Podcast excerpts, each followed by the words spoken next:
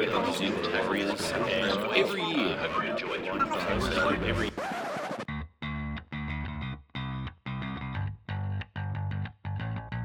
Now Fiddler. Puts on the step, goes right through, puts on the step again. Oh, goes Freddie. That was magnificent stuff. Well, they shall not weary them. Parcel skips away, Parcel skips away, Parcel's still going. Mullins opens up again. Oh, look at him go. He beats O'Davis on the outside. Hello, and welcome to a very special State of Origin edition of the Voluntary Tackle, the only NRL podcast so excited about the game on Wednesday. We've spray painted our collective bodies blue and hacked the online identity of the music group Eiffel 65. I'm your host, Eamon Brown, and today on the show we're discussing all of the big issues surrounding the build up to the big game State of Origin in Adelaide on Wednesday. But first, I'm joined in the Media Watch Mario studios by the only man who is so anti Queensland he once bleached the significant portion of the Great Barrier Reef white and blamed it on climate change. It's Xander Risotto. Welcome to the show, mate. Good to be here, mate. Very good to be back talking about footy. Yeah, I I mean, I'm, it makes a change from your other life because I understand you were in Adelaide recently. And can you tell the listeners uh, specifically about your cab journeys to and from the airport? Because from what you were telling me pre Mike, you were basically haranguing every driver you could get your yarn around about the great game of rugby league, and for that I thank you, sir. Well, it was two cab rides to be fair, but um, I Still I, counts, mate. I did, I did, I did make a like a point of just doing a very small poll to see if there was interest in, amongst the locals uh, about state of origin. The first cabbie. Um, I, I just noted that you know, geez, it's a shame I couldn't be here next week to come and watch State of Origin. I was going to ask you 'Cause- how you brought it up. Well, because he, he was talking about, oh, you know, it's good to have people like you coming back for professional activities and, you know, bringing uh, economic activity to the city. And I Mm. said, yeah, you know, and I, I was going to gonna come back next week, but I can only come once. Um, he's like, oh, Origin, yeah, couldn't give a stuff. and does. Did you tell him, sir, that's exactly why your fucking economy's in trouble because none of you could give us stuff down here. That's the issue. Yeah, well, I said, oh, well, I guess, you know, this is a bit more of an AFL town and all the rest of it. And he said, oh, it's not so much the issue. It's because of the Adelaide Rams. And I said, oh, you know, Oh, so he had old bit of blood about he that. did. he? He was he was angry about the Adelaide Rams still, and um, so Was I it? Was your driver Graham Appo? Don't know. Maybe um, he was fairly grumpy, um, but it was funny. So the, I thought, I wonder if he's an outlier, if it's just a general sentiment. So you went for cabbie number two, Yeah, just the- to make sure back, of it. I Yeah. just ran the same line. Did you do the same hook? Well, basically, So wait, you almost you almost sound like you're the the, te- the cabbie equivalent of someone who uses a pickup line on chicks. I, I like to think of You come it. in with pre-prepared material. I like to think of it more as a as a kind of you know straw poll uh, opening question Yeah. method where you, you, know, you ask how do you feel about the economy right now. Can we do a bit of a thought experiment right now? Let's do a bit of role play. Okay, I'm I a like cabbie. role play. Yeah, don't let let's keep our pants on. Let's do some role play, and I'm a cabbie, right in Adelaide. I've just welcomed you in, and just mimic the way it would go down. How would you get me talking about rugby league when I've virtually never heard of the game? Like any good pickup artist, I let them make the first move. Are you in character right now? I wouldn't open with that. Uh, how would you do it? I, I've, okay, you just opened the door. I've closed it. There Yeah, you go. yeah. You're in now. Oh, it's good to be back in Adelaide. Okay, first, first. So I'm mate. lying. First, mate. Where to? Yeah, well, I've, I've already put it into my because it's an Uber. I've already put it into. Okay, into. now we're in an Uber. You're changing the fucking goalposts it's, here. it's, a That's all short, right. it's a it's a shorthand. you Okay, know? fair enough. So the, right. the destination is is is, is pre-plugged, Okay. And you know you just say "Oh, it's nice to be at, back in Adelaide. You compliment their lovely city, which it's Wait, you, it's just role play, mate. You don't tell No, me I- the game plan. So far, you, I would be kicking you so far out of my fucking Uber. Because I tell you what, Xander, I'd be fucking scared, mate. You're fucking narrating the situation. I'd be terrified. Man gets into Uber. And then I chopped his body up and put it in the boot and drove myself to my hotel. Well, you're in the right fucking city. Um, mate, how have you been preparing apart from haranguing cab drivers for the big game on Wednesday? We're very excited. We're massive rugby league fans, obviously. Do you think that there's been less hype this time? I feel like there has. I don't know if that's Yeah. just because I've been busy or because Melbourne Cup's been on and the grand final's been on and everything's a bit different. But it just hasn't got the same feel at the moment. And I'm wondering if that's to do with the fact it's obviously not mid year. I think it's a combination of things. I think there is there's something of an um, uh, you know an emotional letdown after a grand final. Um, you know that it being you know the grand final. It's it kind of does mark the end of the season for most people, and and also the coverage just seems to take a natural dip uh, as Well, a the coverage took a dip from the very beginning of the grand final. It did. Um, big shout out to Phil Gould who ruined the game for everyone.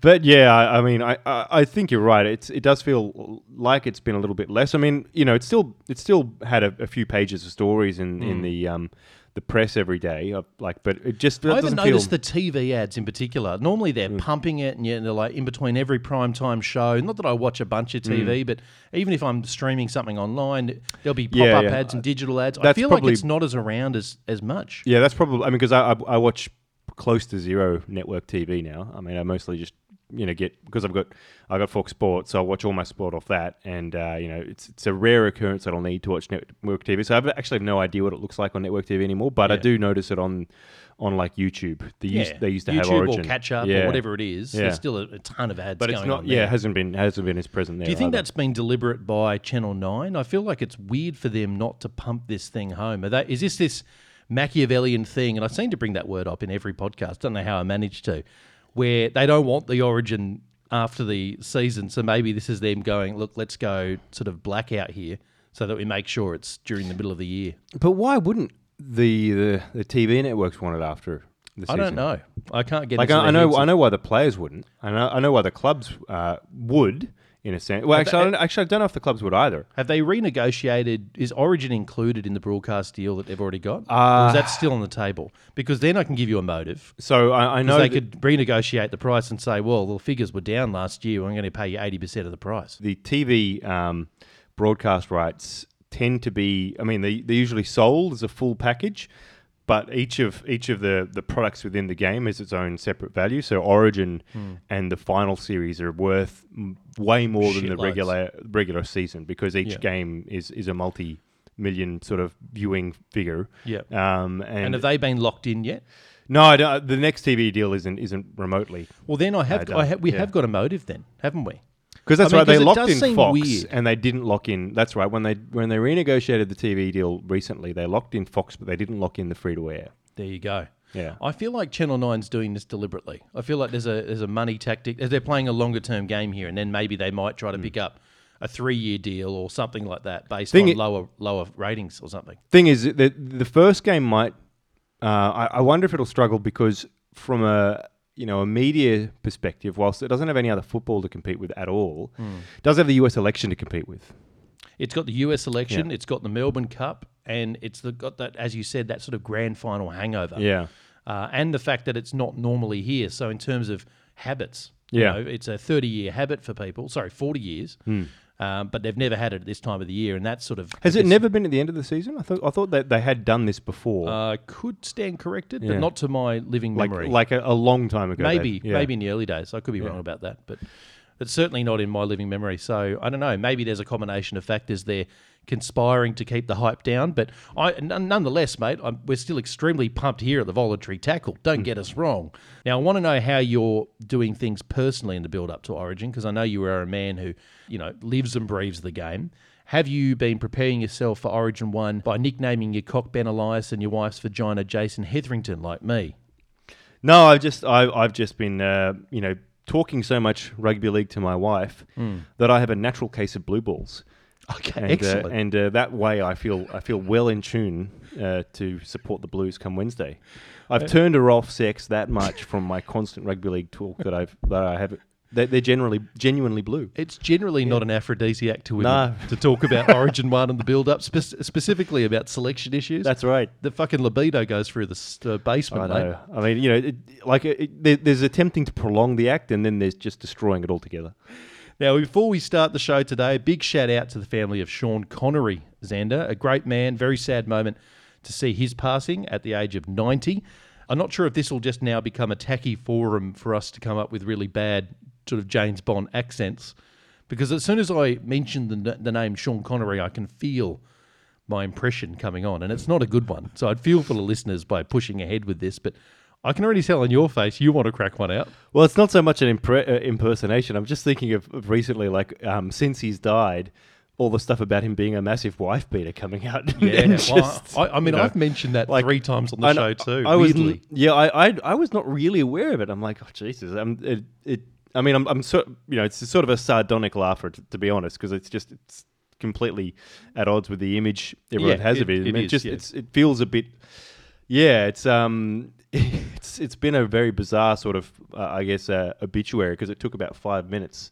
especially in the social media age, it only takes about eight seconds now before someone's memory and uh, complete legacy has been bashed up online uh, by by an indiscretion at some point in their life. Now, I'm not defending Sean's position here. Yeah, with- it's it's hard when it's wife beating.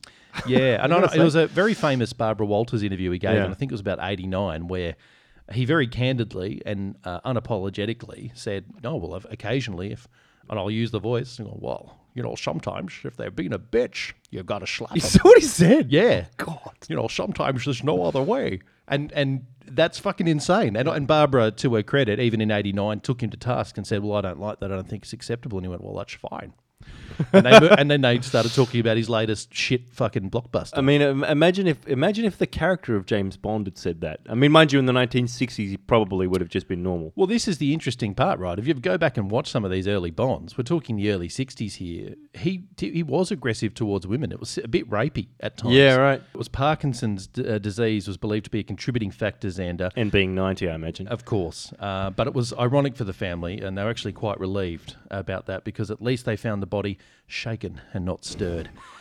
That's what I put that in there. It's a long lead. That's a that's a slow burn. I like Oh, it. it's a slow burn. Look, tell me this: Do you think it's actually acceptable socially to make jokes immediately after someone's death if they're ninety? Because for me, Yeah, I feel it's like no it's- longer a tragedy I anymore. feel, I feel like that's a solid innings. Um, you know, you, it's it's it's completely free reign. Yeah. everyone's seen it. In, in fact, I'd say most people probably, you know, at that age, you probably are relieved yeah, absolutely. to die as the patient. I mean, as I mean, Sean Connery at ninety, you can't make the argument, oh, taken too soon. Now, before we change our surname from Peters to Papenhuyzen, just to get more media attention, just a reminder you can follow the show on social media via the handle at voluntary tackle. And you can also follow Xander Risotto on the handle at Xander underscore TVT.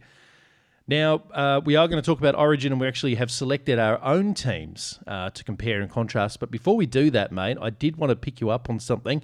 The grand final has happened between now and the last time we recorded. Did you happen to put some money on Papenhuyzen? Because I don't know if you remember, uh, I did advise you to get on him. In fact, I said this. And another one I have to put forward for Clive Churchill. This is my smoky, Ryan Papenhuyzen. 25 to 1, I got him at. It's uh, yeah. I mean, Papenhuyzen's not going to get the Clive Churchill, mate, but uh, nice one. Okay, well, who do you think's going to win it? It's gonna It's going to be Cameron. It'll go to Cameron Smith, even if even if Penrith beat them by forty. Well, to be fair to me, I wasn't the only one who felt that way. Uh, when you look at the fact that uh, the bookies paid out on Cameron Smith before the Clive Churchill winner was announced, Well, Sportsbet did, Yeah. in, in particular. Yeah. And I think and you won both some bets. heads would. I did. I'm the only guy in Australia, I think, maybe to have won the Clive Churchill medal bet twice, uh, amazingly, for different people. I mean, why would. I've never understand the logic. Why would a, a company like Sportsbet pay, Pay out it early? Yeah. Did Yeah. they pay out at the 60 minute mark or something, didn't they? Well, yeah, it was it was literally like twenty minutes to go, and I mean, I guess because And he wasn't carving. Like, 'Cause- it wasn't like it was a no brainer. No, well, I mean, he, he'd scored a try just before half time, and you know, like it was his, like everyone was expecting, I think, it to be his final game and all the rest of it. But um, he didn't, he didn't uh, give any inkling about retirement at the end of the game, did he? No. And no, you, you'd he's- wonder if he, if, if he's going to retire, you'd think he'd, you think he'd be saying something soon, wouldn't you? It's Cameron Smith, mate. He, he he doesn't want to give the media what they want. I think it's honestly all about that. I think he's already made his decision. I think it's likely to retire. But he's like, no, I'm going to definitely tell you on my timeline. And because he's copped so much shit over it, particularly from the Sydney press, he's now deliberately stalling just so he can fuck with the media. Sounds awfully petty. That's not like Cameron. I, I just say it fits the profile, right? Now, look, we're going to go through our state of origin teams very quickly, uh, naming people that we think should be in the team first, and then we're going to compare that to who Freddie and Wayne have chosen.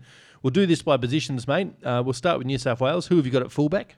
Ah, James Tedesco, obviously. Yeah. Now, you concerned about the injury cloud over his knee? Yeah, a little bit. Because Uh, they have other fullbacks they could have gone with. having having read about it, I mean, it sounds like he passed the fitness test. They must be confident. I mean, I don't know. Maybe they're playing ducks and drakes, um, but given you, you know, Gutherson is a pretty good option at fullback, and you, we're not sure. And you've got two centres there. Yeah. So it's a bold move Yeah. to play Teddy over the fact you have a fullback there, a ready-made fullback. So I mean, maybe uh, I don't know what that says. I mean, do they think Gutherson is that uh, good an attacking weapon that, the, that he has to be in the side, or is it that they want him as backup for Teddy? I don't know. I think it's a slight on Lomax and Crichton. I'm, I think that's basically Yeah, right. Freddie saying, I'm not sure if they're ready. I'm glad they're in the squad.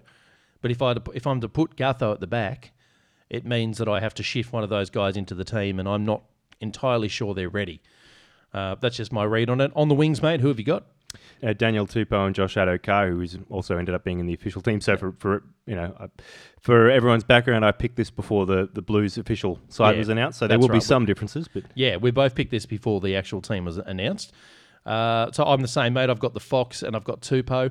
Who have you got as your centres? uh, so I I had Crichton and Wighton. Crichton and Wighton, is it just because they rhymed? Yeah, p- partially. So no, you just wanted to see Ray Warren go Crichton to Crichton, Wighton. Crichton to Wighton. Yeah, um, n- like just basically two very uh, dynamic, powerful, uh, big centers. Totally. Yeah, Um, you'd be racking up some points of those two. Yeah, like they, they, they both can pass the ball. Obviously, Wighton being a five eight, uh, Yep. but and Crichton's gotten better at it, shifting the ball. I've got to say, I mean, the thing about Crichton that worries me is he can have up and down games he, week from week to week. Yeah, and, I, and I, you can't afford to have a quiet game at Origin. Uh, big shout out to Cody Walker, game one a few years ago. Now I've gone with Wighton as well, mate. But for the other centre position, I've actually gone with Lomax, a specialist centre. I think Lomax has had a brilliant year and he's deserved a shot at it. And I do think that he has less defensive issues that Crichton can have. I think Crichton can leak from time to time. I don't know if you agree with me there. Yeah, I mean, he, he can, but I mean, he's, he's still he was still uh, a center in one of the best defensive uh, uh, teams in the, in the competition. So I don't think they were that big a concern. Yeah, I thought it was interesting- to him though. It, it, it was interesting to me um, watching the grand final how much more secure Penrith seemed to be when Naden was with Crichton, as opposed to when you know. So that that to me kind of said something Is it because they had someone who was slow and cumbersome at centre instead of Nathan? Good call, Ivan. Well played, mate.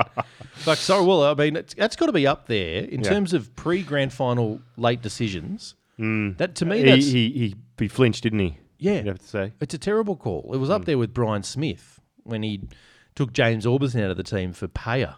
That did, in Yeah. 2010, that didn't work effectively. There's been a few of these over the years. Papenhuyzen, you know, when he scored his length for the field try, who Yeah. did he run through? Yeah, fair, Tyrone May. fair. Yeah, And when when Naden came on, he was dynamic. Yeah, I know no- he was against a tiring defensive line and he was fresh, but that's Naden game in, game Mm. out too. yeah. No, I mean, I, you have to wonder what what could have been Hmm. for them, but yeah. Anyway, ancient history, uh, halves.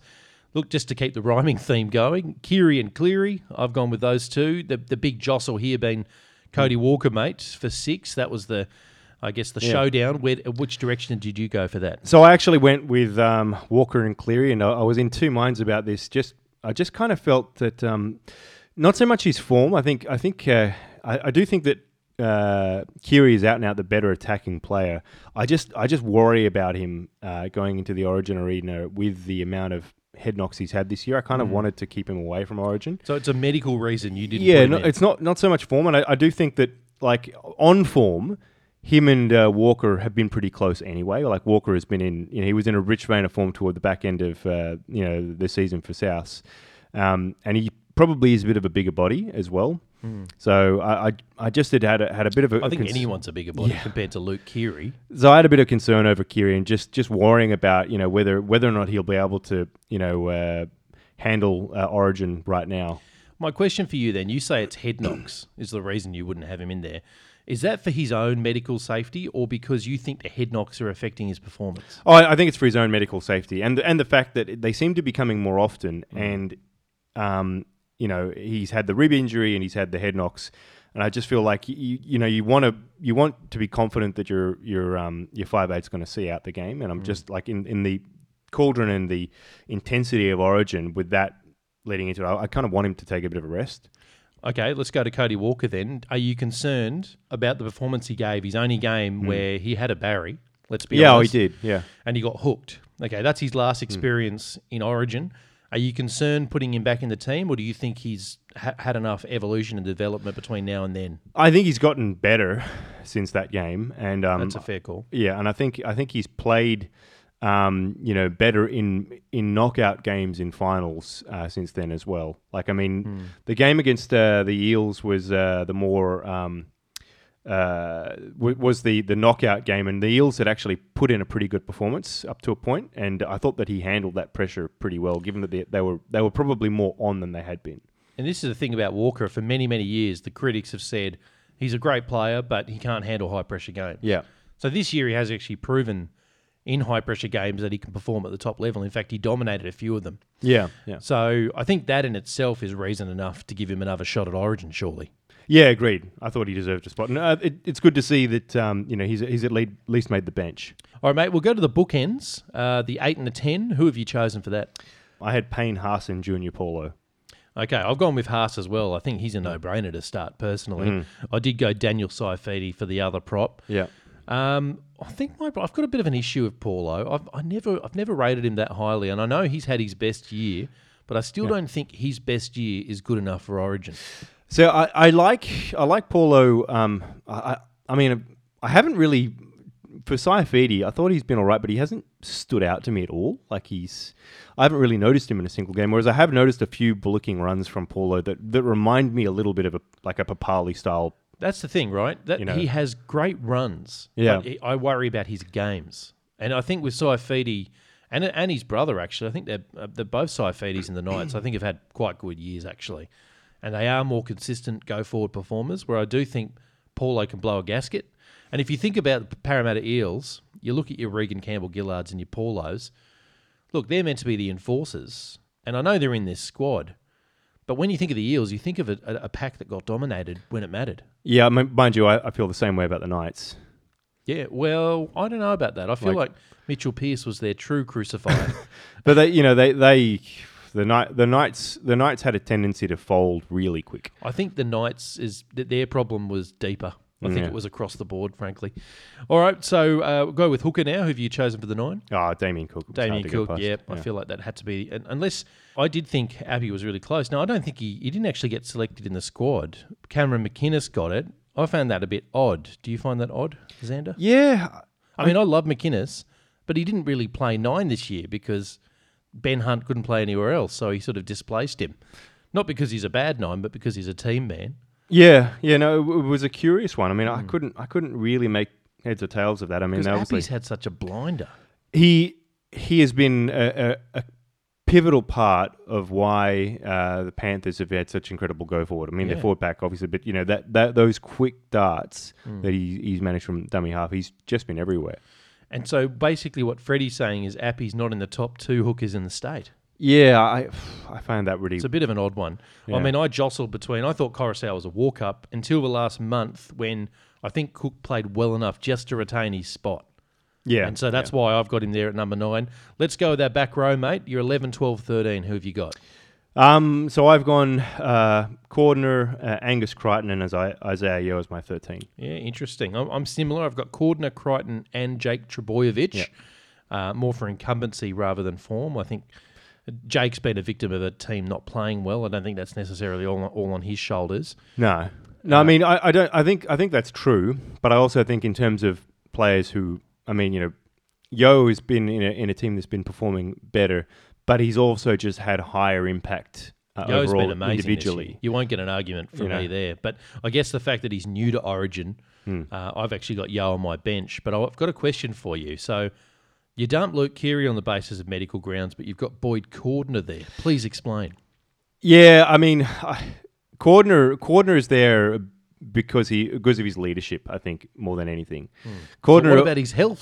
Co- Cordner's Cordner's um I, I, the reason I, the reason I, I draw a distinction um is because he is a big body and I, I'm not as uh, I am not as worried about Cordner um just because of you know the, the, the kind of role he plays. I know I know that sort of sounds oxymoronic because he puts his body on the line. I was going to say he's getting more hits. but but um but Keary just just always feels a little bit more like he could be injured just because he's he's he's not a very big guy. No, he's, he's a Ming So- with a jersey on. So so I mean I, I worry about him. Whereas whereas Cordner will put his body on the line, but he will also set an example.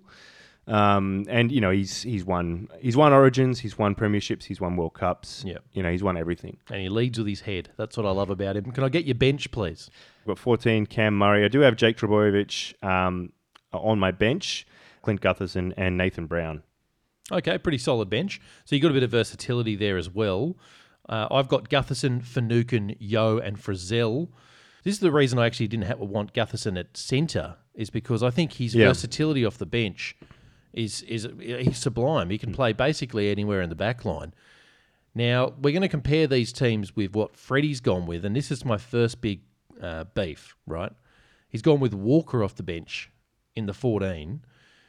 I don't think Walker's as versatile as a Gutherson. I think that's Yeah, sort of pretty obvious. Where's Walker going to play? yeah. That that that was a curious one to me. Like, I mean, you know, I, I like the idea of him being the five eight, but but as you know, I mean, like you think of you think of the New South Wales squads that have you know been really successful in in in like bygone eras. I always think of the the Craig Wing utility role um, Yeah, as being right. like the gold standard for Oh, New South Wales. He was so good in that role. Um, and yeah, Cody Walker is as good a form as he's been in. Like you're right, he, he can't just slip into any role like that.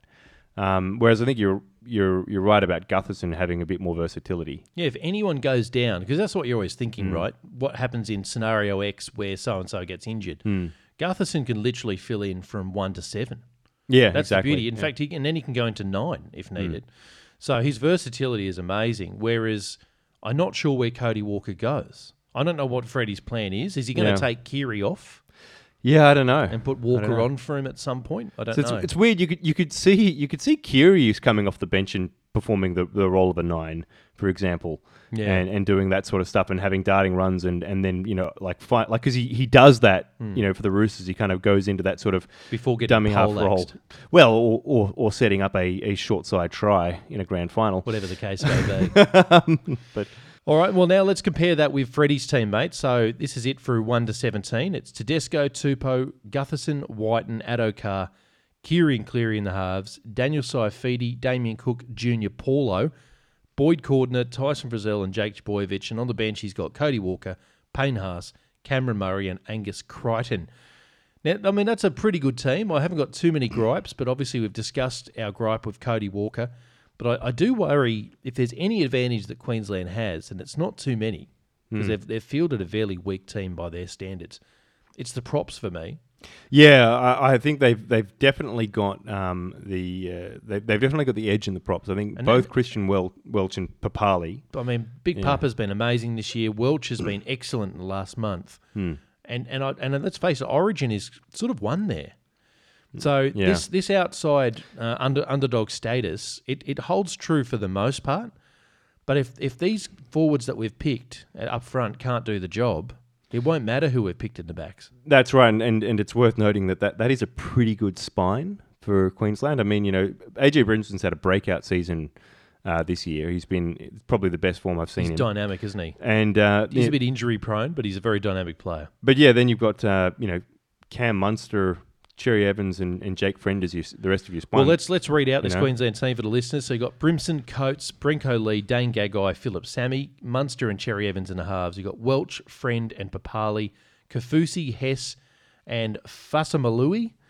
I, hope, I, I never get that right. Apologies if I haven't. On the bench, you've got Ben Hunt, Lindsay Collins, Jai Arrow, and Jaydn Su'A. Here's my next question to you, mate. What the fuck is Ben Hunt doing in this team? yeah, well, I would have I would have had him in my team Okay, fair enough. for Well, obvious mate, I've- reasons. I've, asked you. Well, okay, because you want it to be the Manchurian he, candidate. would be my starting nine. Do you think they've made a misstep here? What's Wayne Bennett thinking, putting Ben Hunt in this 17, considering the lack of form that he's Oh. I just, I mean, yeah, I, I assume, I assume he, you know, he's he's um, probably got a lot of fond memories of him from back when he coached him in 2015. I, I can't work it out. I mean, you know, in, in terms of in terms of the team um, that they've picked, I don't know if there, there'd be too many that I'd have picked too different for their starting lineup. Well, I've got to ask you this. Harry Grant, wouldn't have he been shot to make this team? Why is he not in the top 17? Grant Grant would definitely have either been my starting nine or on the bench at least. Yeah, I I, mean, don't, he- I don't I understand how he, he doesn't make it. to um, me, it was, a, it was a coin toss whether or not he takes the starting nine. Yeah. I mean, Jake, he's been in better form than Jake Friend. Yeah. I mean, Jake Friend's been an amazing player, but by his standards, it's been a flat year. Yeah. Whereas this guy's burst on the scene. He's arguably one of the best players all year in a debut season. I could see him carving for Queensland, and, and for him not to be in that top 17 and for Ben Hunt to be there, I just think that's strange. Yeah, I think it's very, very peculiar. Um, Great from a Blues point of view. yeah, no, I, I, I think on form I'd have picked him. I'd easily have picked him ahead of uh, Jake Friend. Where are the major weaknesses in this Queensland team for you? If you had to name one, Um, you know, it, it's it's not it's not an awful team. I think if there there is a, a weakness, it probably um, it probably is the bench a little bit. Um, even there, uh, Jai Arrow's been in, in pretty good form. Lindsay Collins has been amazing, and, and Su'A for South Sydney's been very good. Um, so I it's a think strong bench. I think it's um it's just been Hunt that lets them down. It's Um, factor, yeah. And uh, yeah, their, their forward pack, as you said, they've, they've got it in the props. Tino uh, Fa'asuamaleaui, um, maybe just inexperience is a little bit of a weakness there, but he's Well, still. you, would have to make that argument for the whole team. It's a it's a very inexperienced Origin team. There's a lot of guys making their debuts here, but I have a pretty obvious one. It's the centres for me. I Brenko just- Lee and Dane Gagai. Yeah, Yeah. I was going to say that, um, but you know, Brenko Lee's just come off a premiership win. Dane Gagai played pretty bloody good. he does generally generally play well for Queensland. It Yeah. must be said, but I think on that side, if it's Brenko Lee and Xavier Coates, Hmm. um, I think we could be running some tries down that side. Yeah, Xavier Coates up against um, Josh Addo-Carr. Hmm. And yeah, Phil, uh, Philip Sami, uh, that I, I, that one came from left field. To be honest, he's had a, a great year for the Titans. Yeah, when uh, Brimson's been away, he's been filling in the fullback role really, really well, and now he's been playing on the wing. The one thing about Sami that, it, that he's great at is just a, one of these guys that knows how to find the fucking chalk. yeah, Or gets the ball over the line for any which way he can. Sometimes it's awkward, it's messy and ugly, but, But he just knows how to down. score four pointers. They're the guys you need. They're the kind of guys you need in the team, and I actually think he's a great selection. Uh, I don't think he'll let down the Maroons on Wednesday. All right, mate, we've come to the pointy end. Score predictions for Wednesday night. We've got a whole bunch of listeners that they're on, they love to have a bit of a punt. They want to know what the score's going to be so they can take their hard-earned cash and lose it all. so I think it's going to be a, a much tighter game than people are probably expecting, particularly than much tighter than the um, than the, the betting markets have it. I think. Yeah, they're rank outsiders at the Yeah, moment. they're Queensland. three dollars ten, which is you know, give, given the spine and the forwards, Hmm. I, I think that's a bit nuts. I think that people are underrating that forward pack. Yeah, And I also think they're overrating ours. So if you you throw those two combinations in, I actually think that brings the scoreline in a little bit. I hope I'm wrong. I hope it's a slaughter, frankly. After 10 years of dominance on the other side of the border, I don't care anymore. I, I just want a run of 80 nils. So who's going to be the goal kicker for um uh, for for Queensland? Because it'll be it'll be uh, Nathan Cleary for us. Probably Cherry Evans. Cherry Evans is he the goal he, kicker he for goal kick yeah. sometimes. Yeah, I mean he's not he's not their first choice, but I know he can kick. it's a great great couple of halves. I think if there is going to be a weakness for them, it it might be that Cam Munster is still hungover. Uh, I think you might be right about that. In fact, he even contacted Mal Meninga and said, "Do you mind if I join the camp couple of days later? Because I'm I'm in Byron and it's having a great time." Really? That's a legitimate thing that happened. I think Big Mal said that's okay, even though he's the assistant coach. Don't know if he can make those calls or not. Yeah, right. So I need a score prediction for you, mate. What is it? I I'm I think it's going to be a relatively high scoring affair. Uh, I am going to go uh, with 26 uh, 22. Ooh, I thought it was going to be the same score then. I'm going with 26-10 in favour of New South Wales. I assume that you in favour of New South Wales as yeah. well. Okay, fair enough. Um, what about man of the match? Do you have any sort of thoughts there? You know what? I reckon it's going to be Nathan Cleary, just because I think he'll be so fired up after his shocker uh, in in the grand final that um, yeah, like I mean he he picked his form up at the back end of that grand final and he started really like punching home at the back end. It was just too little, too late. But I think Yep. he'll be motivated as fuck. Could anyone look as though they're smarting from a loss more than Nathan Cleary after that grand final? He looked he looked angry.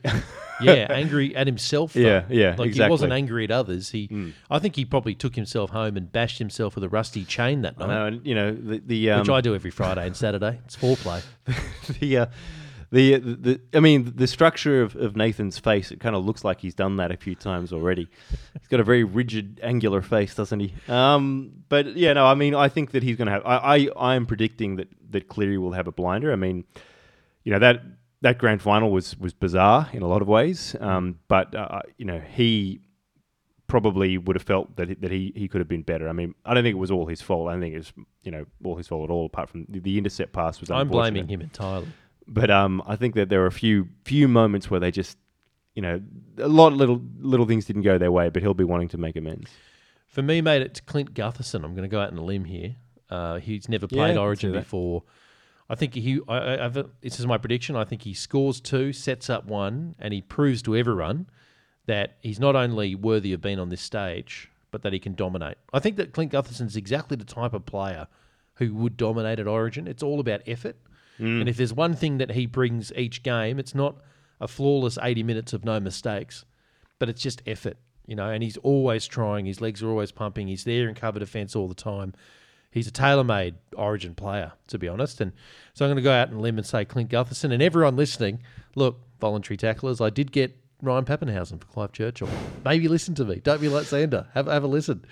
Look, we're going to segue very seamlessly onto another topic, mate. It's still on Origin theme, obviously, because it's an Origin theme show. I wanted to talk to you about allegiances, because this is a really interesting story percolating in the background in the build up to game one.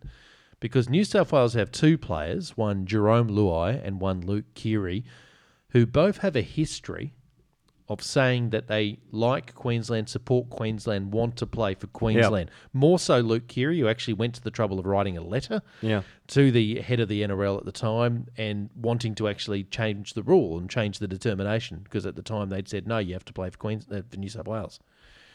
How do you feel about this idea of allegiances? Because and do you think it's actually a factor in selection? Do you think if someone has a, a history of saying no, I would prefer to play for the other team, that that should make them null and void in terms of selection? Well, it's interesting, isn't it? I mean, Origin's got a, uh, sort of peculiar rules in this way. I mean, because it, it is, it is, there's a kind of purity test around Or- Origin, um, you know, and, and about the the allegiances um, that that kind of make it different, strangely, from international football. Yeah. where you where you can It's can. so parochial. It's all about the jersey, and you know this. This is the passion and the pride of the state, state on state. Yeah. and it's sort everything's sort of, um, I guess, magnified. Yeah, I mean, it's it's it's a weird one. The, the the closest thing I can kind of think would kind of be like, I don't know, wanting to play, um, saying being Welsh and saying you wanted to play for the England rugby team. I think you'd probably be disowned and I never think allowed. Luke Keary tried to fucking do that too. Yeah. It's unbelievable. Um, but uh, it, But it's a terrible look, isn't it? it's- it is- it is- when he goes into camp yeah. and has been in camp. Do you think the other players might look at him a little bit differently, going, "Hmm, The, the, the, you wanted to play for the the Maroons"? so it's it's it's an interesting one, isn't it? Like, I mean, I, I often felt a bit this way uh, when when um, Ben Teo, you know, he played he'd played Origin and then went and played uh, for England in rugby, which to me feels like about as, as treacherous a, th- a, thing you can do, and I just would never want him to see him playing for, for example, Australia in league. As after that, I just feel like that's that's a little bit like going and supporting the Nazis. But that's Um, code. That's code hopping. That happens all the time. But it's it's not just code hopping; it's supporting the worst part of that code in England. But it don't, don't you think there's? I mean, this is the whole basis of Origin is a hatred of state on state. Yeah. To say that you would prefer to play for the other line in that hatred, I mean, that's a particular battle, a very a very specific one. I think it heightens things a little bit. Yeah, it's It's treason. so for for for Keary, you can kind of understand it a little bit because he what grew up in Ip- Ipswich. Yep. So you give him a little bit of a free pass there because he grew up in the, there and he, he idolized Alfie Langer growing up. Kind of get it, but then again, you know, uh, we had Greg Inglis grow up in New South Wales and uh, ended up playing for Queensland. See, I'm not having a go at Keary here. Hmm. I'm I'm probably saying if he wants to play for the other team, should we not pick him? That is a concern for me Yeah. because Origin is all about passion. Hmm. This isn't a regular game of rugby league where it's about executing a particular strategy, playing to these rules. The rules, then you know, the referees kind of put the whistle into pocket a little bit for these games. It's all about will and passion and heart. I'm not sure if I want to be shoulder to shoulder with someone that sort of prefers the other team. So, I mean, to be fair to Keary, he did. I mean, this was a few years ago now that he wanted to swear his allegiance Not to. too many, but yeah. It was back in what when he was still playing for South, wasn't it? Uh, I think he wrote the letter. I think it was about yeah, f- about five or six years ago. Yeah. But I think he questioned the, the decision a few years after that. Yeah, right. So clearly his heart hadn't changed by then. Because I mean, the mo- the most recent stuff I've read about him um, is that he, you know, he he he'd sworn his allegiance quite clearly to the Blues. And I was like, okay, well, you know, fine. Um, the the one I have more questions about is Jerome Luai, who grew up in Western Sydney. Um, you know, gone, went through all the developmental systems of the Panthers, has no connection to Queensland whatsoever, Yeah. and said he supports the Maroons. I'm like, well, what the fuck? But remember, he did say that sort of in an off the cuff way when he was being interviewed about an international. But again, it's about passion, mate, and you I- don't you don't off the cuff say you support the fucking Maroons I- when you've I- gone through. I just I don't I don't think that's okay. yeah, I'm just saying there is a. I mean, Keary went to the, the trouble of writing a letter and trying to overturn a rule. Yeah, I mean, but- that's someone that seems pretty committed to the other team. But but he had the upbringing. I, I, I get it with Keary. I mean, I also I, I also take the point about you know, um, do you want to pick him in team? That, that's part of you know that actually did enter my calculus about whether or not I want him in, in the Blues team as well as Yeah. that that background raises a question. But I do think he's also an incredibly competitive guy. I don't think he's going to not perform well for the Blues. Do you reckon that could be a thing? You'll turn up and just drop eight balls and go, "I fucking hate you, Blues." Maybe that's why they've got Walker on the on the bench. so true. Could be a thing. Look, I'm going to propose a radical idea to you here, Xander, on the show. Should we abolish these rules altogether, which says you that dictates which state you have to play for? Because I know that it's all about where you played your first top grade, like your junior game and all that kind of stuff. But I kind of feel like if a player wants to, pledge allegiance to a particular state, and that's where their heart is, I say personally that you can play for them. But you have to. What you can't is it what- state of origin anymore though? I mean, like, is it because I I feel like then the, the concept kind of gets a little I- bastardized. I, get you. I, well, I think that's going to be happening anyway Yeah. soon, to be honest with you. And it already is a little bit bastardized because we can all point to a whole bunch of examples where, we can and we do. and we do it regularly. A big shout out to Greg Inglis and Matt Rogers and the, the other 18 immortals that played for the wrong state. But look, if, if it's all about where the heart is, again, the state of origin, you can sort of use that as a bit of a loose metaphor at the end of the day. It's about where they're playing for that state because they love that fucking state. And that's what the contest is about. And that's what makes it special.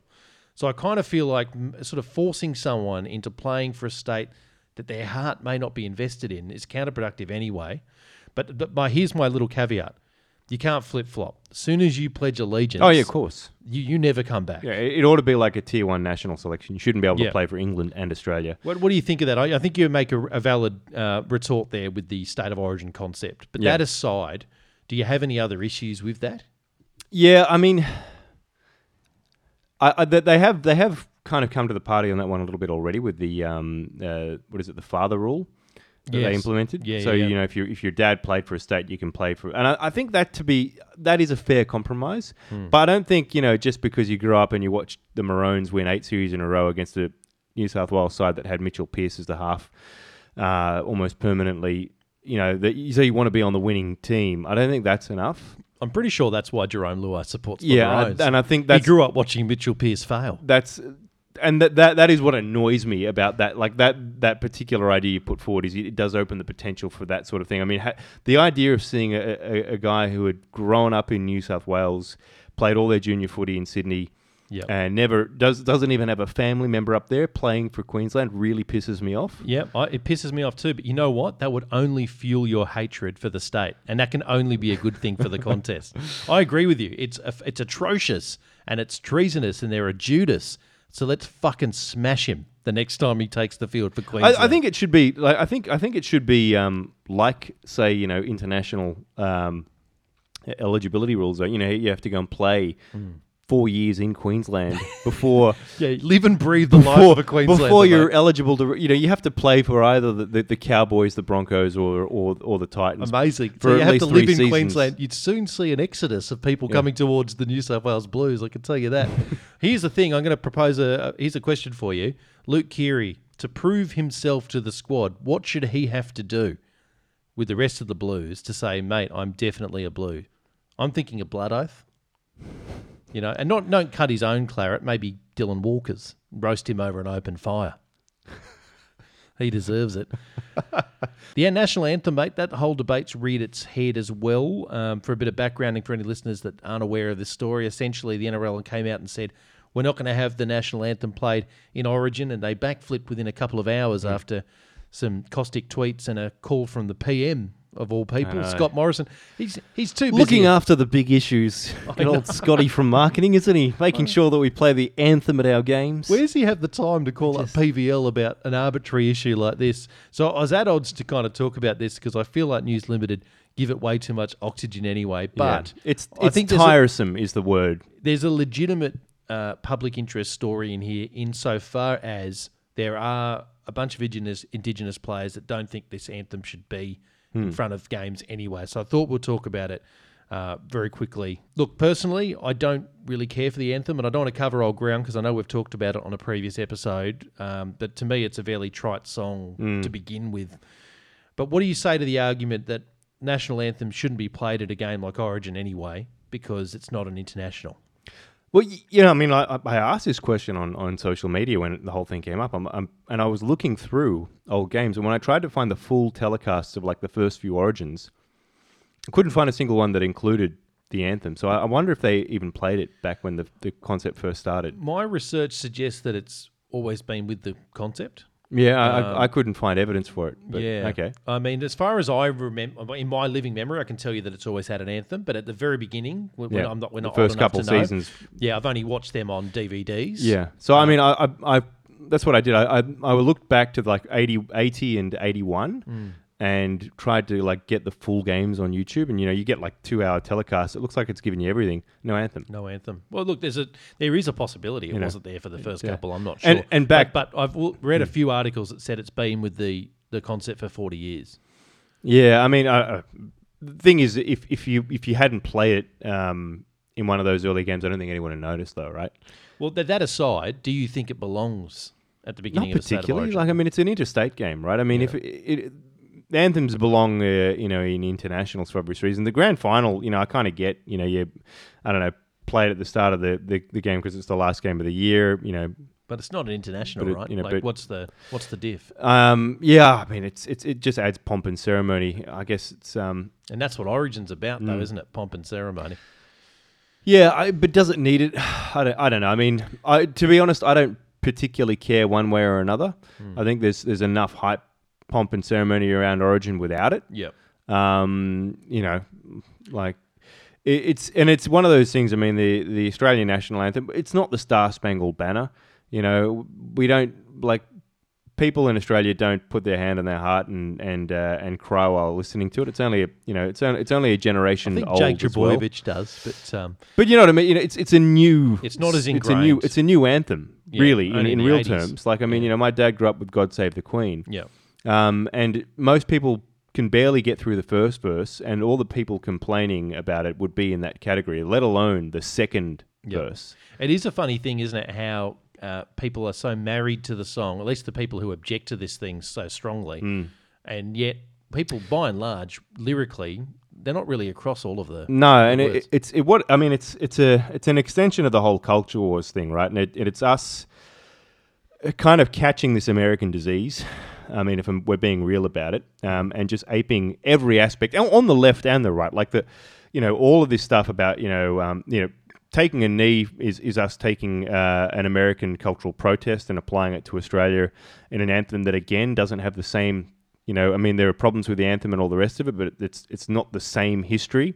No, it's not the same. Um, but I guess the sentiment could be argued that the sentiment is similar in that there has been a, a cultural discrepancy and Oh, record of. Yeah, no, no, no of course, um, uh, and you know that's that's all that's all fair. But it just just the fact that like it, it feels it feels like we have franchised American cultural grievances and their responses in their entirety. You're not going to get an argument from me on that, but we won't go down that rabbit hole. I want to know from you: should there have been a fuss about this? Should there have a been a decision to actually cut it to begin with, and b was the backflip a, a good decision? I think they, you know, to be honest, um, I think they should never have. I think this was predictable. Is probably being cynical about it. Um, I think this was entirely predictable, and that they should just le- should have just left it alone. It- What was predictable? the the the, the backlash against The backlash. can- canceling the anthem. I think if they were going to do it, they needed to make a firm stance and be prepared to weather the storm. I'm like you though, mate. I just don't care about this enough Hmm. to even bother cancelling it. I think it's if it's always been with the concept, and with that still we need to go and find that out. But I'm pretty sure it has been. Yeah, Then why don't we just leave it and it's a shit song. We can all agree it's not a big part of the affair. Hmm. And if anyone wants to protest it, I say go ahead. If they want to take that's- a knee, if they want to not sing it, uh, whatever. That's that's what I would have said. I would have on on uh, I from think most people feel that way. Yeah, the, the game's administration, I think probably the the um, the path of least resistance, and I know that's probably in, in some ways a, a a contentious way of putting it, but uh, would have been to just say, uh, you know, look, we're not going to cancel the anthem, uh, but we support the right of every player who does not want to sing it or it wants to take, you know, a End knee, of story. and you just Yeah. leave it at that. Totally, totally. Anyway, look, we kind of agree on that. Um, speaking of new songs, though, mate, I don't know if you've heard about this one. Uh, New South I have, Wales. thanks to somebody. Yes, they've come up with a new anthem. I don't know if the listeners may not be across this. It's called We Bleed Blue. Here's a bit of a sample for you. It was 40 years ago today, on a patch of hallowed grass. Arnie took a swipe at Nick and set him on his ass. From Tommy down to our mate Boyd, it's been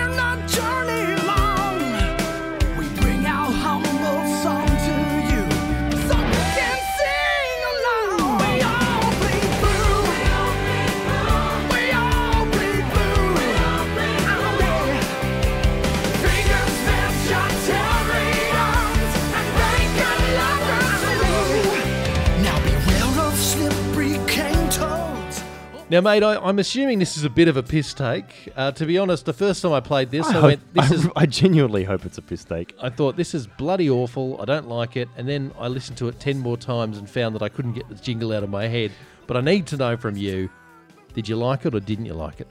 I couldn't stand it. I'm not gonna lie. It just it was so cringeworthy. It was um it, it is trying to be some 80s song and I just can't work out which. It feels like it's trying to be every 80s song in some way. It is. It does sound like it's Jon Bon Jovi on crack. Do you know what I mean? But I know it's not taking itself seriously, and I kind of like that. But at the same time, I wonder how much longevity a concept like this will have. It could just be laughed off. It's laughed off the field and never heard of again. The, the problem is I think we're, we're kind of getting to the end of the the era of 80s nostalgia already and it just just you know what I mean? Like I feel like It'll the- be early noughties nostalgia before we know. it. Yeah, I mean, like th- this uh, this eighties nostalgia stuff. I mean, you know, it's it's been it's it it's kind of had a few years running now. and It's mm. kind of getting a bit tired. yeah, yeah. So I don't know. So you can't see the everyone in the blue wigs at a home game getting up and singing this song in unison. no, All right, fair enough. Look, mate, I understand the tune will be sung by the former Yellow Wiggle, Greg Page. Not sure if you know about this or not. This is a TVT exclusive. Now, Greg Page, the only Wiggle who is so passionate about the New South Wales Blues, he once changed from being the Yellow Wiggle to the Blue Wiggle on stage during a bushfire concert a few months ago. Now, that's passion.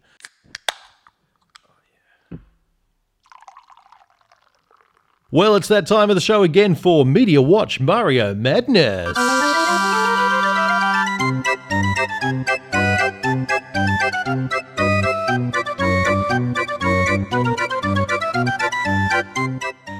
Big Bad Mario, welcome to the show again, mate. Pleasure to be on, boys. Now, um, we, we start off with an apology, a, a mea culpa, uh, for not having you on the show last week. Um, you know, obviously you are a staple. We got a lot of angry letters, we from particularly from old people on the North Shore. I'm not sure why, but they were all very ropeable. You weren't on, and I apologise. Well, that's the only people that actually want to hear me is old people, so that, that fits.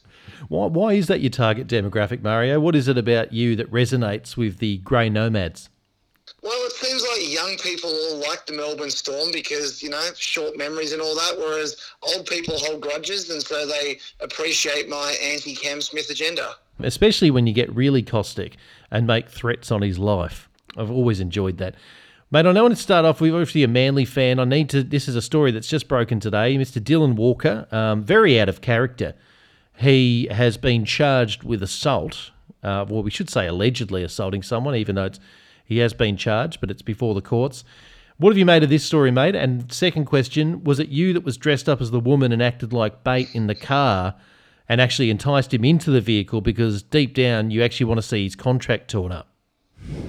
Oh, look, I'll just say that it's not his go, and everybody who has ever known me would know that I've been a big Dylan Walker defender for years. Always, always team Dylan Walker. Do you think this could spell the end of his tenure at Manly, though? Seriously, because he's only got one year to run on his contract, doesn't he? It should spell the end of his career in the NRL completely. He should be sacked, and surely at this point, after you know his drug issues at South and then repeated violence issues at Manly, Alle- alleged. anyone pick? Sorry, you're right. His repeated alleged violence violence incidences, one of which he was air quotes cleared, definitely in air quotes. Um, oh, you'd think at this point only the Brisbane Broncos would want him. yeah, he'd be a real culture fit up there, wouldn't he? He really would, except I hate to say it, but realistically, I, I can't I can't at all pretend that Manly, you know, it's not in their wheelhouse. You know, they willingly signed Fonua-Blake. They signed um, uh, Tetevano just before, like after he'd been char- like after he'd been caught, knowing what he'd done, but then before he officially got charged, then you know threw his contract away and let him go to the Roosters. The fact is that they've got a, a long history of this sort of thing, and you know, I, I'm. It's they're a hard team to support, honestly. I, I just feel like I don't feel like any team really has any morals. Don't get me wrong, but somehow Manly has fewer than the rest of them. Oh, mate, you sound very down in the dumps. I'm sorry to have um, unpicked a, an open scab there. Kind of have, yeah. I didn't. I, I didn't quite realize I felt that way about it, but I'm, I'm, I'm feeling rather down about it. I can handle, you know, on the field performance being up or down or whatever. That that's one of those things, but it, it's much harder to support a team when you don't find yourself really liking them. To, Yeah, to that be, is hard. To be fair, though, Murray, I mean, you know, you do have, you know, Jesus reincarnate himself, Daly Cherry Evans, as your your halfback. I mean, surely that must must uh, make it all worthwhile. Well, that certainly helps having such a upstanding gentleman as as young Daly, and of course one of the, the very best halfbacks in the game. That that certainly does help me appreciate the team a little bit more, and you know, absolute legends like the Turbos. But It does help as well, Cherry Evans. He's got, you know, he has that that uh, that neck flexibility that allows him to to to um, uh, eat the foliage off, off tall trees as well. It's well, I would suggest that he's um that the Manly club are very good at. You know, copying the image of Daly Cherry Evans when it comes to these sort of issues by burying their heads in the sand. Mate, on Daly, um, obviously a huge game coming up for him. I wanted to ask you this in terms of how you think he'll go on Wednesday, particularly being that he hasn't played footy in so long. This is the first time we've had Origin as a concept where players are joining squads and playing the highest tempo game there is in rugby league after not playing for more than a month. How do you think you'll go? I don't see it as an issue. I mean, these guys are a lot of these guys are used to playing tests in the exact same circumstances against you know New Zealand or Tonga or England or whatever. That you know, mate, you, you can argue whether or not the intensity is as high or whether it's as good, but the reality is they've you know a lot of players have to have two, three, four, five, six weeks off before they play in a test and. They come out and perform quite well. Daly Cherry Evans is a professional, and I think he'll do a very good job, despite having a pretty garbage team around him. Could it be perceived as an advantage potentially to be a bit fresher? Could it be the other way? It could, and it also you'd say that having him having played in such an absolutely rubbish team and still having played rather well all season should suit him playing in such a particularly shite Queensland team. is is it that shit though? I mean, when we were talking about this before, I mean, their spine isn't bad. You know, Brimson's had his best season. He's been very dynamic. Then you got, uh, you know, Cameron Munster, who's one of the form uh, five eights of the competition. Jake Friend, not his best season, but still a, a premiership winning uh, number nine. Isn't you know? And then the props you've got Papalii and. Um, and Welch. I mean, this isn't this isn't a crap team. It's just more an Yes, inexperienced one. nah, it's crap. It's crap. You've na- you've conveniently named the players that stand out as being rather good players, and It's half the team. like I've named half the team. To be fair, Their- okay, their bench is atrocious in comparison to ours. is is it though? Like I mean, Yes. Lin- you've got Yes. you've got Lindsay Collins, Jai Arrow, and Jaydn Su'A. I mean, the only really bad one is Ben Hunt. Um, well, I'll disagree with you. I'll say Ben Hunt's the best of those four players. Lindsay Collins is crap. Take your Roosters. Are you serious? Off. Lindsay As- Collins- as Lindsay Collins- standard player. He's he's not there. He's absolutely there. Wait, can I say this, Murray? I have to I have to uh, intervene here because you've you're someone that's been a fan of Dylan Napa.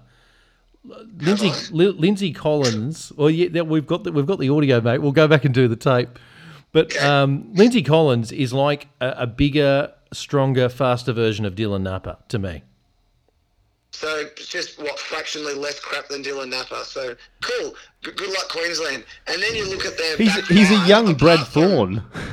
there we go. I've, I've mentioned Brad Thorne for the episode. We need Brad Thorne. Apart from Brimson, the back five is a joke. I, I suppose I shouldn't say apart from Brimson. Apart from Brimson and Gagai, Gagai's had a rather good 2020, and Origin Gagai is a thing. So he's probably, you know, at least holds his position against whoever we're playing on that side against him. But um, Sami is shite. Brenko Lee is absolute shite, and take him away from Bellamy, he's just going to show how, just how bad he is. You know, then they're not an impressive back line. Yeah, I got to say there are some question marks in the outside backs in particular for me. But when I say Origin is all based on forwards, I mean I actually don't think Queensland are markedly behind where the Blues are. I think they are when it comes to the backs. But it'll be interesting to see how that tolls out on Wednesday night. But I have another question for you, Mario. It's about state loyalty. Uh, Luke Keary, Jerome Luai, they've both previously, uh, you know, said that they're fans of Queensland. In fact, Keary wanted to play for Queensland. Is that a concern for you as a Blues fan going into Wednesday night? Yes, neither of them should be in the squad. For that reason, or because of form? Yes, that, that's enough reason. Oh no, um, their form is undeniable. Both have been absolutely excellent. But that being said, I'm not convinced that either of them are better by enough over people like Wighton and um, Cody Walker. And Wighton and Cody Walker, are they better than those two on form by enough to justify bringing in basically two Queenslanders? No way. I mean, I I just don't think so. At least Greg Inglis, being a state trader that he was, still did actually cheer for Queensland, even though he shouldn't have because he's a traitor of scum. But he, you know, you, you're selecting a guy that cheers for your team, and in Origin, I think that's kind of half half of the battle, isn't it? You know, they talk about all the passion and blah blah blah, but how can you possibly really push that line as being important when you're selecting guys that don't even want your team to win, apart from the fact that they're there on the day. So yeah, I guess I'll try my best. I mean, it's just Luke Keary that had that issue that's in the team, though, right? Well, Jerome Luai didn't get selected. Yeah, because he's not in the team. Like, No, yeah, but, I he, mean, but he's in the squad. He's in the squad, and it hmm. sends a message to the other players, and it sends a message to players that missed out. Yeah, well, I actually kind of agree, agree with Mario on that one, even though I love it. He's throwing fucking bombs everywhere. This is a great Mario session.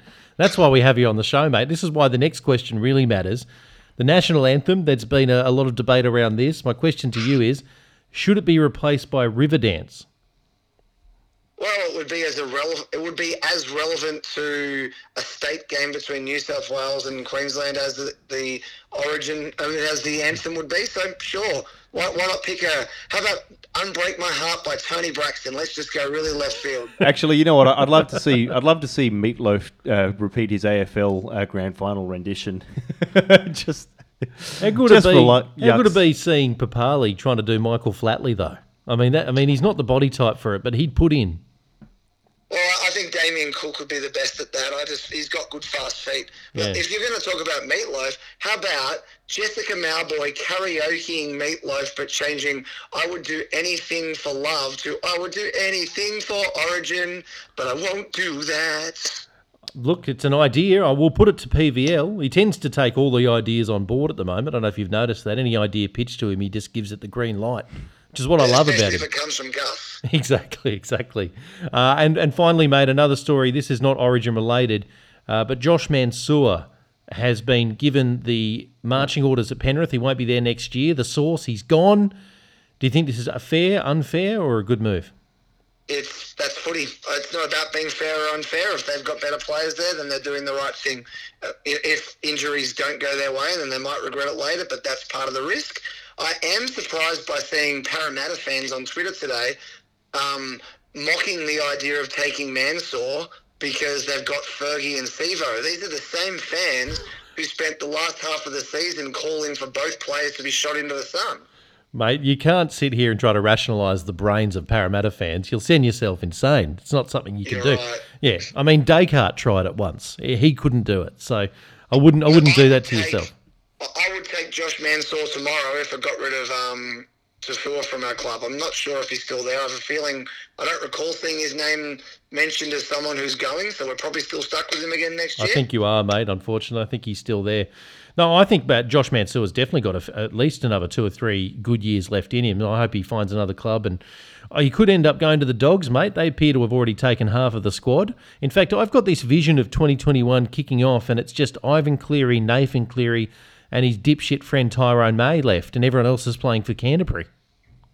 Well, that would be justice, wouldn't it? After Ivan made the most ridiculous call that I think most people widely mocked at the time, and then certainly afterwards of selecting his his, his son's good mate Tyrone May, you know, sex offender that he allegedly is. Actually, is there actually allegedly that when he put it up on bloody social media? Let's just keep it with the allegedly anyway. Yeah, I think just for safety's sake, but I have a feeling it was actually charged and proven. Yes. Yeah, you know, picking him over an actual centre who had done the who has done the job the last couple of years. Well, you know, I think on the day that got proven to be a pretty shit decision, and I'm here for it. Yep, I agree. It was up there with the grand final howler. We actually already talked about that on the show, but uh, it will certainly live in infamy. I think that one. Last It'd question. be like the sort of guy who would put, you know, Daniel Tupou on a an injured Daniel Tupou on a bench. I, I agree with you, mate. That was a terrible call, and I was very vocal at the time, Rob Robbo, but he did that. He did that for a few weeks, and I have no idea. kinda- to this day, I don't know what the strategy was. To this day. No one knows, but in the end, he kind of, you know, you can't really argue when you, he got results. Mate, um, Origin on Wednesday. How are you watching the game? Where are you watching it? And more importantly, what are you wearing?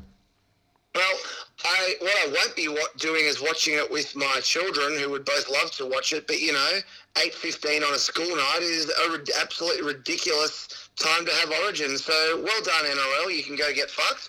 But what I Mate, be it's doing been it's my- been on a Wednesday evening for years now. What are you talking about? Yep, and I don't like it. I've never liked it. Okay, okay, no, no, hear me out. I can accept it as being during the season, being on a Wednesday night. There was some logic to that because then you could back up on a Friday and play again and blah, blah, blah. There was logic to that. However, this is the end of the season. There is absolutely no decent reason that anyone will ever convince me on that it should be on a Wednesday night when it's during the postseason it should be on a Saturday, Friday, Saturday night, one of those two. You're going to get the ratings regardless, surely, and you might actually have a few extra kids watching, which is going to make them want to play the game, want to watch the game in future, get kids involved, keep them away from AFL, blah, blah, blah.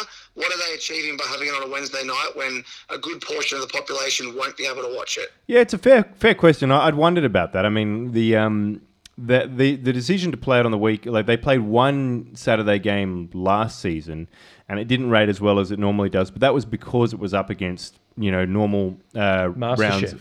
Yeah, and uh, obviously, um, uh, obviously the AFL and Super Rugby were still on, and all, the, and the A League and everything was still going. But now nothing's going. Wait a second. Did you legitimately just say it was up against the A League like it mattered? No, I mean it's, it's it's it's partially just but just just to point out that it was a crowded sporting part of the season still, whereas there's literally nothing now. Yeah. on the weekend. Cleared the decks. Yeah, Yep. It Oh. just doesn't make sense. I'm sorry, mate, but um, look, I- I'm actually personally campaigning to have the game moved to a 2 a.m. slot on a Monday. Uh, because personally, that's when I, my, my circadian rhythm is is at its highest revs. So uh, we'll see if that, that idea goes down. As I said, PVL does tend to sort of rubber stamp most of these things. So we'll see what happens in 2021. Make a call. Thanks for coming on the show again, mate. I really appreciate it. You were very fiery today. That's what we love. Yeah, you got. it- That's what happens when people when people are late getting to me. I, I get a bit fiery. Sorry, mate. You should do it more often. Have a good night, buddy. We'll talk to you soon. too. See you Bye. later. see you, mate.